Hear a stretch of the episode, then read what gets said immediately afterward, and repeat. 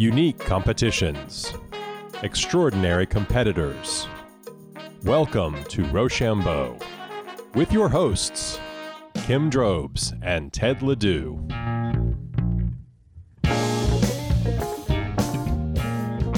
Welcome to Rochambeau, the podcast about unique competitions and the extraordinary competitors that make them happen. I'm Ted. And I'm Kim, and thank you so much for joining us for our first ever episode. Hooray! Yay! Woo! Our goal here is twofold. On one level, it's to discover and share an assortment of perhaps lesser known competitions. There's a lot of cool stuff going on out there, and your bucket list was probably too short anyway. These competitions are a great reason to check out a unique event in a new town, and who knows, maybe you'll be inspired to participate. And on the other level, while the events themselves are certainly strange, quirky, and just plain fun, what is truly amazing is the community that organically grow around these events. We heard time and time again how this group or that group was like a family and how they often led to lifelong friendships. So it really is as much about the people as it is about the events. So we'll do our best to let them tell their stories, and hopefully you, dear listener, will get a sense of the passion these folks have. Indeed, and we have got a lot of great stories in store for you this season. Check it out.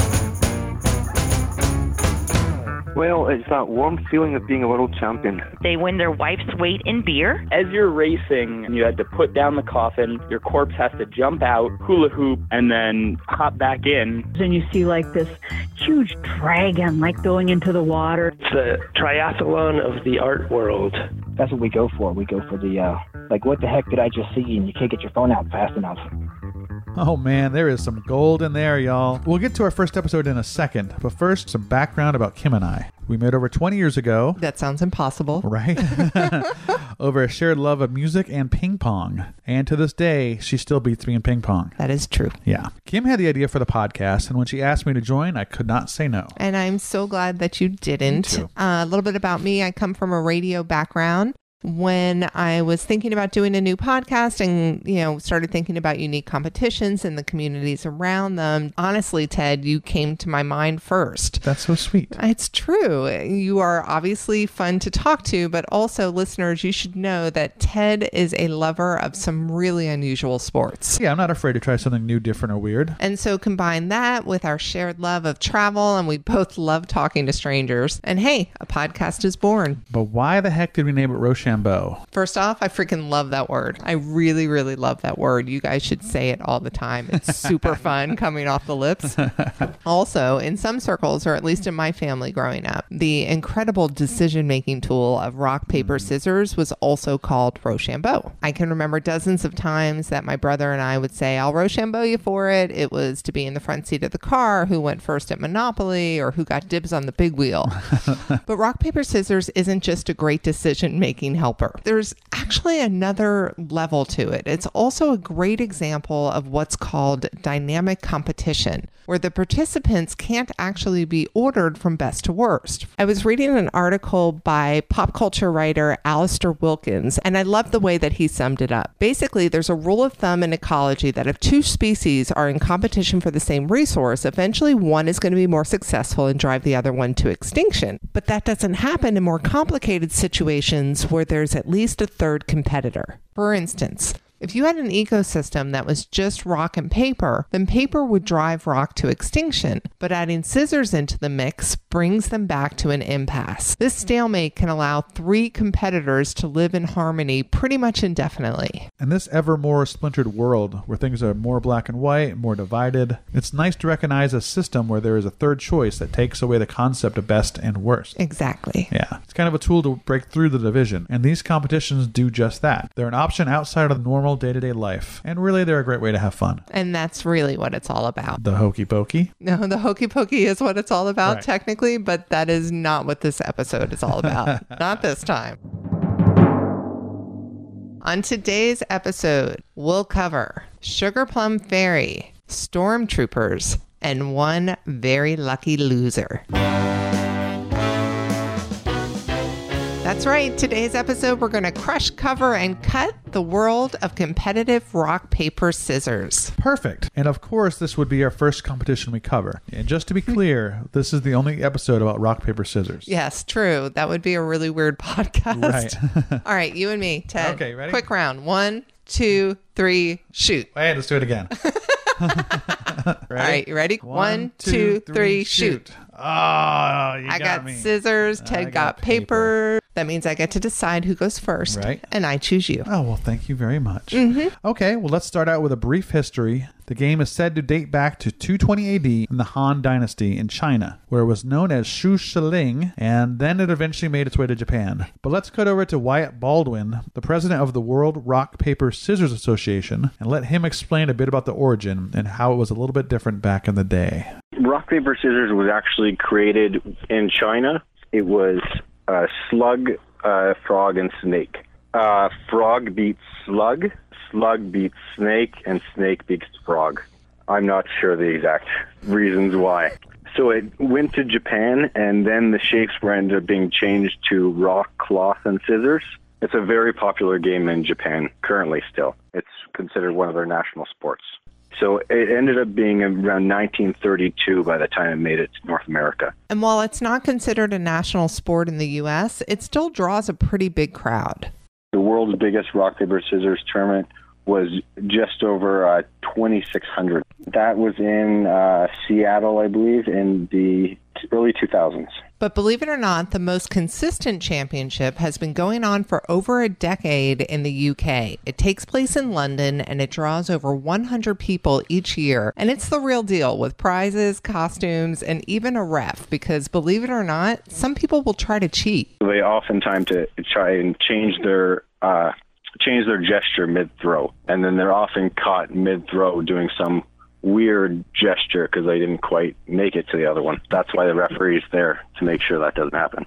The UK Championship has drawn a pretty internationally diverse crowd over the last 11 years, so much so that this year they're changing the competition title to officially be the European Rock Paper Scissors Championship. The competition is happening in London this November, and organizer Sally Rains explains its popularity. I'm Sally Rains, and I am the organizer of the European Rock, Paper, Scissors Championships. Um, I think it's popular because absolutely anybody can play this. So it's a game that can be played by any age group. It can be played by men and women. It's all on equal footing. It's always absolutely frenetic. it's always really good fun. And we have 128 competitors, and everybody that comes along is just really up for it. And it's one of the most friendly competitions. It genuinely is the biggest tournament going at the moment, and particularly in Europe, they travel over to take part in it. Uh, Hungary have just started doing their own tournament as well, and they asked us could they, you know, come and take part in our championship. And we thought, well, this is getting silly. You know, we're we're getting people travelling from Germany and Switzerland and France and and Sweden, and now Hungary's asking us, and we're like, well let's make this a European championship so that, you know, there is something that other countries who are having championships, they can enter their, you know, their winner in. You know, the UK championship has been won by an Australian. It's been won by a French person. You know, it just seems really daft, really, that we, you know, we don't try and make this a, the European Championship so that you know people can come in their in their flag. So it may sound like serious business, but make no mistake about it, it is also one heck of a party. Does it really sound that serious? Not really. Not really. It's always in a pub, and that's what also makes it so friendly because obviously alcohol's involved. But we always try and make sure that the room is big if you can think of a, um, a boxing ring, we try and create that sort of layout. So there is basically a table, and around the table we create a ring. And um, the, the people obviously stand either side of the table to, to play, and the rest stands in the middle of them. And then the, the actual people watching will be placed all the way around the outside so that they can see what's going on. The scene is set. First, Sally covers the ground rules. You guys should know that when Ted said covers, he put out his hand like, like a, a, paper, like a piece of paper, Yeah. because sometimes visual puns don't work Don't- as well. Really? They don't work on radio? Not quite as well. Oh, well. So at the very beginning of the tournament, I played the entire room until we have just one or two left in the room and they come to the front and I play against them. But it means that everybody gets the hang of how we're playing before we hit the tournament. By now, everybody has a handle on how the match is going to go down. That was another pun, wasn't it? Yeah, it sure was. Uh-huh. They have a number, and Sally breaks them into groups, and the match gets underway. We we start with, say, you know, number one and number two, and they'll step up to the table, and we ask them first to shake hands because you know we want this to be a friendly tournament. And we do say to them then once they've shaken their hands we do say you're allowed to do whatever you like. So if you want to psych out your opponent you can do you know, and people pull funny faces. People maybe turn around to their friends. They might sort of go into their face and go, I'm going to throw a rock. I'm going to throw a rock. They can do whatever they like. If they want to psych out the opponent, that's entirely up to them. And then, um, you know, it's fists up and then it's, uh, you know, one, two, three, throw. And it's the first one to win two but they all have a number on their front. And if they are out of the competition, we rip that number off and we put it in the bin. Oh, that so that we brutal. know. yeah, so we know who's in, who's not. But they love that. They love the ripping off of the number themselves. And uh, you know, you go through the whole of the first round. Then um, we, what we do, we started this a few years ago. In actual fact, everyone seemed to like it. So we then, instead of having all those people that have lost completely lose out, those 64 people that lost out on the first round, they all go into a hat. And in that hat, eight people are chosen and they play for one place back in the tournament. Oh, that's awesome. Do you have a name for that particular elimination? Yeah, we just call them the lucky loser. so the lucky loser gets to play to come back into the main tournament. So from the 64, we play down to 32. From that, we usually then go through the 16 down to 8, and then we play the 8 down to 4. And then the ones that were number 3 and number 4, they get to play again. So we work out who comes third overall because they usually get a little prize. We then introduce the two finalists to the crowd. And what are these two last final fisters fighting for? There's a prize that comes from the sponsor. Um, there is the trophy. They absolutely go mad for the trophy. So we always give a, a, a bottle of bubbly um, and a trophy. And most people want to treat it like they're in some sort of um, high sporting motor racing thing and they try and pop the cork and fill the trophy with champagne and try and drink out of I've, I've had to sort of say to people now because sometimes they're quite drunk by that end. It's like, well, careful where you're aiming the cork. And what we always say, and is truly the case, you get complete adoration from your fans around the room. I am personally a big fan of complete adoration. Me too. but uh, for now, let's go back to the ring for the final two. So one finalist will come out and they will then get to talk, to, you know, on the microphone if they would like to the crowd and tell them whatever they want, which is a bit dangerous when they're drunk sometimes. But this is late in the game, so yeah. sometimes you've got to like steal the microphone back. Okay, enough, enough. Uh, and then you know we we introduce the other person to the crowd, and then we pull them over to the table. And when we do the final, we do the first one to win three. We usually say it's called best of five because usually it goes.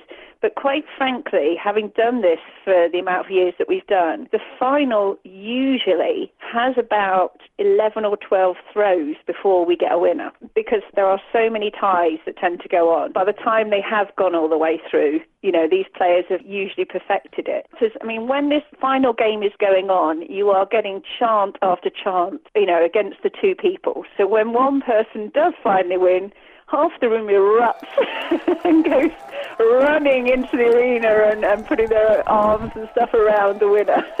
then we have to try and extricate everybody to be able to try and give them the trophy. Wow, that does sound exciting, doesn't it? It does. You could cut the excitement with a pair of scissors. Or a paper cut. You, you rocked that one. Good job. now that we got the puns out of the way. Right. One thing we did not cover, which is a big part of the evening, is the fancy dress. Ah, the fancy dress. What is that? Fancy dress is fancy talk for costumes, which are encouraged. Groups of costumes. So we have two people. One comes as Darth Vader every year, and one comes as Superman. We have a group of guys who come in different stuff every year. So one year they did Scooby Doo, and they were all the different Scooby Doos. Um, one year, because we had Darth Vader, one came as Obi Kenobi to go, awesome. go with the Darth Vader one. Awesome. Um, and then you get people that wear things like T-shirts saying, you know, I'm going scissors. We had some girls one year who came as rock, paper, and scissors. So yeah, there's not everybody does. I mean, to be honest, probably three quarters don't. We, we want to have more people in fancy dress because I think it's better. Right. If right. you're in, if you're in a fancy dress costume, everyone wants to talk to you and everyone wants to support you because you're in a fancy dress costume. Right. So, Everybody you know, knows it- who Darth Vader is. Uh, Yeah, yeah. We've even started playing music with for him now. In actual fact, last year we thought we, we were playing the Darth Vader music and we thought we'd, we'd have a laugh. So we played Sugar Plum Fairy.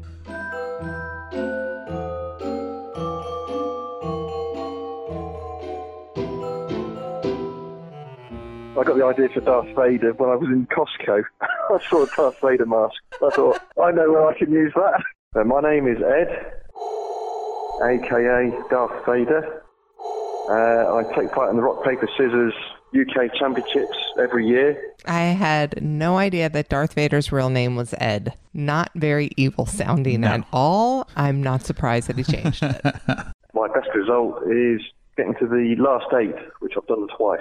Well, this year, um, back in October, got to the last eight. I actually got to the last eight the year before as well. That's- I've done it twice in a trot. That's awesome. Do you feel like it's a game of skill and that you're getting better? Um, yeah, I reckon I do actually. Um, I've done it for about seven or eight years. Um, the more you do it, the more you think you realise that there is a bit of skill in it. Well, most people think it's just luck, but um, I've come to realise that you know if I get a, a novice in the first round and I'm dressed up as Darth Vader, they get quite nervous, and there's thirty odd people all cheering away at the tops of their voices. They they start to get very nervous, and they don't they don't really know what to do. You see, so. Uh, and I can sort of, you can see what type of person it is, and you can kind of second guess what they're going to throw. And then you just throw something that beats it. And I don't know, I reckon about four out of five I can beat a novice. If you don't mind, like, how would you look at someone and figure out what type of person they are? Like, you look like a scissors. How does that happen? Well, of all, you've got to try and suss out whether the person is a novice or knows what they're doing. So you kind of try and assess how confident they are. So if they look very nervous, the nerves are going to take over and they're going to throw what kind of naturally comes to them. And quite often, when the people are stressed out, they throw a, strong fist, like a, a rock. Right. So it's quite often it's quite often good to start off with a paper with people like that. Then you get other people who look more confident, and then they try and do something a bit clever. So they quite often throw scissors, so you can throw a rock to those sorts of people. And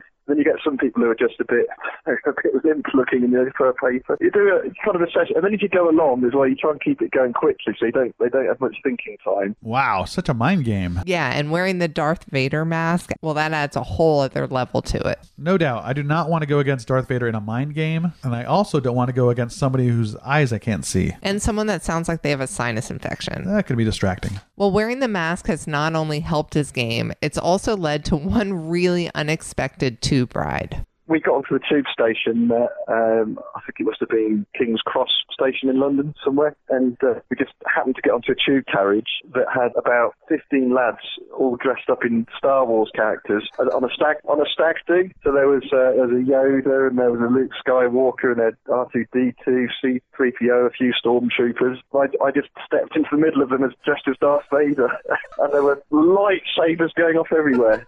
it was it was very hilarious. awesome. That's just amazing to me. What type of coincidence? That's crazy. You know, when Ed and I talked, he mentioned that he goes with the same group of friends every year. They always have a great time. And one of his friends actually won last year. Right on. My friend Paul Knight, of AKA Superman, he won it. Actually, he won the whole competition. You see, it starts off as 128 people to start with, and you just it's basically knockout round. You go one round to the next round, and I, I've kind of consistently managed to get about three or four rounds in. And whereas Paul, my uh, my comrade in arms, has been knocked out the first round every year, even this year. But this year he was lucky because they, they introduced this lucky loser bit, and um, I was giving him quite a ribbing. Saying, "I got knocked out again, Paul. Are you no good at this, are you?" then he um, and then he went to the lucky loser round, which he had to beat 32 other people in. So that was again like this only little mini competition. And then he went back in to the main competition, and then he went all the way through that and won it as well. So it was um, yeah, it was pretty freaky really in terms of luck. That's well, amazing. I should say there was a fair bit of skill involved. I gave him some coaching. Well, my name's Paul. I live in the UK and I've entered the Rock Paper Scissors tournament nine years in a row now, I think. I am the current UK champion. I won uh, back in November. Very, very exciting night. Do you have any techniques that Uh, help no, you? uh, you know, surely you know that I can't reveal technique on, over the over the phone. You must have known that before you spoke to me. How about this? Have you noticed other people have techniques that you could share with us? When I was in the final, so it, it was the final, it's just me and one other guy left. This was last year. The guy looked me in the eye and he said, play paper, he said. And it went quiet and I didn't know what to do. And then I, I, don't, I, thought I, played paper and I won. I won the first hand. So that was his tactics. Tactics didn't work, but that, he's tried. He tried that.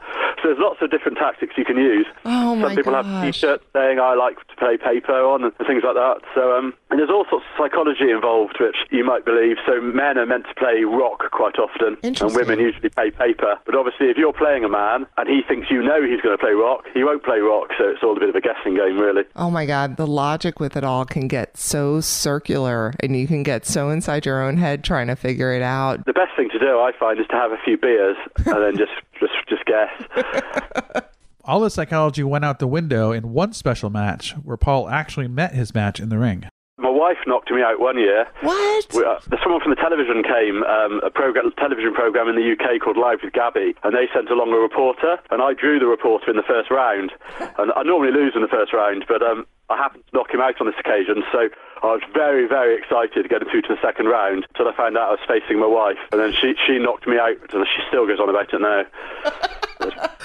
That's awesome. Does she tend to compete every year as well? I would say she's a reluctant competitor. Yeah, but she, she does. Most years she comes along. One of the main reasons she needs to come along is because I've got, no pockets in my Superman outfit. So I, I can't carry my money and I can't go to the bar. So I, I need I need like a glamorous assistant to help me. I think we all need a glamorous assistant. Now on to the good stuff. Let's hear how Paul broke his streak and went from lucky loser to champion. Normally, I get knocked out in the first round. So I stepped up, there's loads of noise, and I got knocked out in the first round, and all my friends are going, oh, typical, always gets knocked out. but on this occasion, everyone who got knocked out in the first round went back into a mini tournament. And then the single winner from that mini tournament got a place back in the main tournament. So that was five rounds in this loser, best lucky losers tournament. So I won through five rounds. It was so exciting. I couldn't believe it. So I thought when I, when I won won that tournament, it's like I'd won the whole tournament, and then it sort of dawned on me I was actually only in round two. so, so by that stage, I'd won the same amount of rounds that the previous year's winner had won, and then I had to win another five rounds in the main tournament to get through to to actually become the UK champion. So in effect, it was like I'd knocked out 1,048 people. Uh, 1,048 people. We'll have to we'll have to check that one out. I'm glad he didn't throw in the towel. Oh my gosh. Anywho, back to Paul. So um, it was incredible, absolutely incredible. So it was very exciting. That's crazy. People must have been going nuts. Well, it was. It's really strange because when you're there, normally the noise is absolutely deafening when you when you're shouting and cheering for who you want to win. it's absolutely deafening. The people who in the pubs can never believe how noisy and how raucous it is. But when you're competing, when I was in the final, it was like it was it was quiet. You could have heard a pin drop. So maybe maybe just no one was cheering, but it, it just seemed like it was so quiet because it's so nerve wracking and it's so you just can't hear anything. You're just like so focused. It's mad. The first hand was when he told me I want you to throw paper, and I did. So I went one nil up, and then then he won again, so we went one all, and then I won and went two one up. And I remember thinking to myself, surely I can't lose this now. Now I'm two one up, and then he won the next hand. There's a few draws in between, and then he won the next hand, so it was two all. So having won through nine rounds, been there all night. It came down to the last w- one hand because we were best of one because we were we were two all, and then I won it, and it was just it was just mental. It was just absolutely mad. That is crazy. Congrats, Paul, on being the 2017 UK champion. That sounds like an amazing night. Indeed, but you know what? That amazing night wasn't over yet. But then it takes quite a long time to get home on the train because when you're carrying a trophy, a bottle of champagne, and dressed up as Superman, there is a lot of selfies fired on the way home. So it took a long, long time. We missed about four tubes taking photos, people taking photos and everything. Because at half past ten at night, London's absolutely mobbed. So you're walking through London and everyone wants their photo taken with you. And they say, why have you got a trophy? And then you have to explain, and they're just, well, some people are quite rude because some people don't seem to think it's a very serious sport. But oh. most people, I like to think, are in awe of your achievement. Do people try to challenge you right on the tube? Oh yeah, yeah, yeah, all the way home. Normally on the way home, you get a mini tournament going on the train, but I didn't really want to on this occasion because it was just a bit embarrassing if you're holding a trophy in one hand and then losing as normal the other hand. I love the losing as normal. Uh. he is quite the modest champ. yep. And good thinking on his part not to lose his title to some random person on the train. Yeah. Any other words of wisdom from the UK champ before we go? Well, I just think everyone should enter. I think everyone should start a training program now. The UK Championships is in November, so it's not too late to um, start your training program now. A little bit too late, maybe, but you know, it's a chance to catch up if you work hard, get your training routine right. You know, you, they could be the next UK champion next year. That's awesome. What is your training routine? Oh, I knew you were going to ask that. You set yourself up. You just got to practice. You just got to take every opportunity to play whenever possible. You know, when your wife says do the dishes, you've got to say, well, come on, rock, paper, scissors. All right. Well, we better take Paul's advice and start training now while there's still time. That's right. And this competition sounds like a good enough reason to get to merry old, isn't it? It does. And if you listeners are keen on going to this year's event, it'll be in London in November. You can learn the exact dates and location at the organizer's website. They're called Wacky Nation, and you can go to wackynation.com. You can also find out more about the World Rock Paper Scissors Association at worldrps.com. And of course, we'll have links to all of this on our website, which is rochambeaupodcast.com. We have to give a big shout out to everyone who was so generous with their time and stories. Thank you, Wyatt, Sally, Ed, and Paul. Thanks, guys. Best of luck in November. And listeners, what kind of throw are you? Are you a scissor shooter, a paper pusher, a rock star? Oh my gosh. I know. Shoot us an email and we'll put the results on our site. Oh, that's cool. Like a poll. Like a poll. Guys, the world is a big, beautiful, and sometimes strange place. We encourage all of you to get out there and try something new every chance you get. And if you find a unique competition that we don't know about, please reach out. We'd love to hear about it. All the music you hear on this podcast is courtesy of Atlanta jazz funk legends Cadillac Jones. If you're not familiar with them, you should be. Find them at CadillacJones.com and on Facebook and other social outlets. And if you see them coming to your town, get there. You will not regret it. Oh my gosh, they're so good live. Oh, yeah. Thank you so much for listening. And please take a minute to subscribe to the podcast. We would love that. And if you are so inclined, please post a review. It's really the best way for us to get the word out about Rochambeau. And tell a friend or two. All right, guys, catch us next time and we will answer this question. You ready, Ted? I'm ready. All right. What has one ball, two flippers, and captured my heart as a child? Oh, man. I, I have no idea how to answer that one. Uh, What, like a slightly inadequate seal? It's a really, really good try. Um, fortunately, you don't have to answer it. We'll we'll visit it in our next episode. Okay, till next time, people. Goodbye.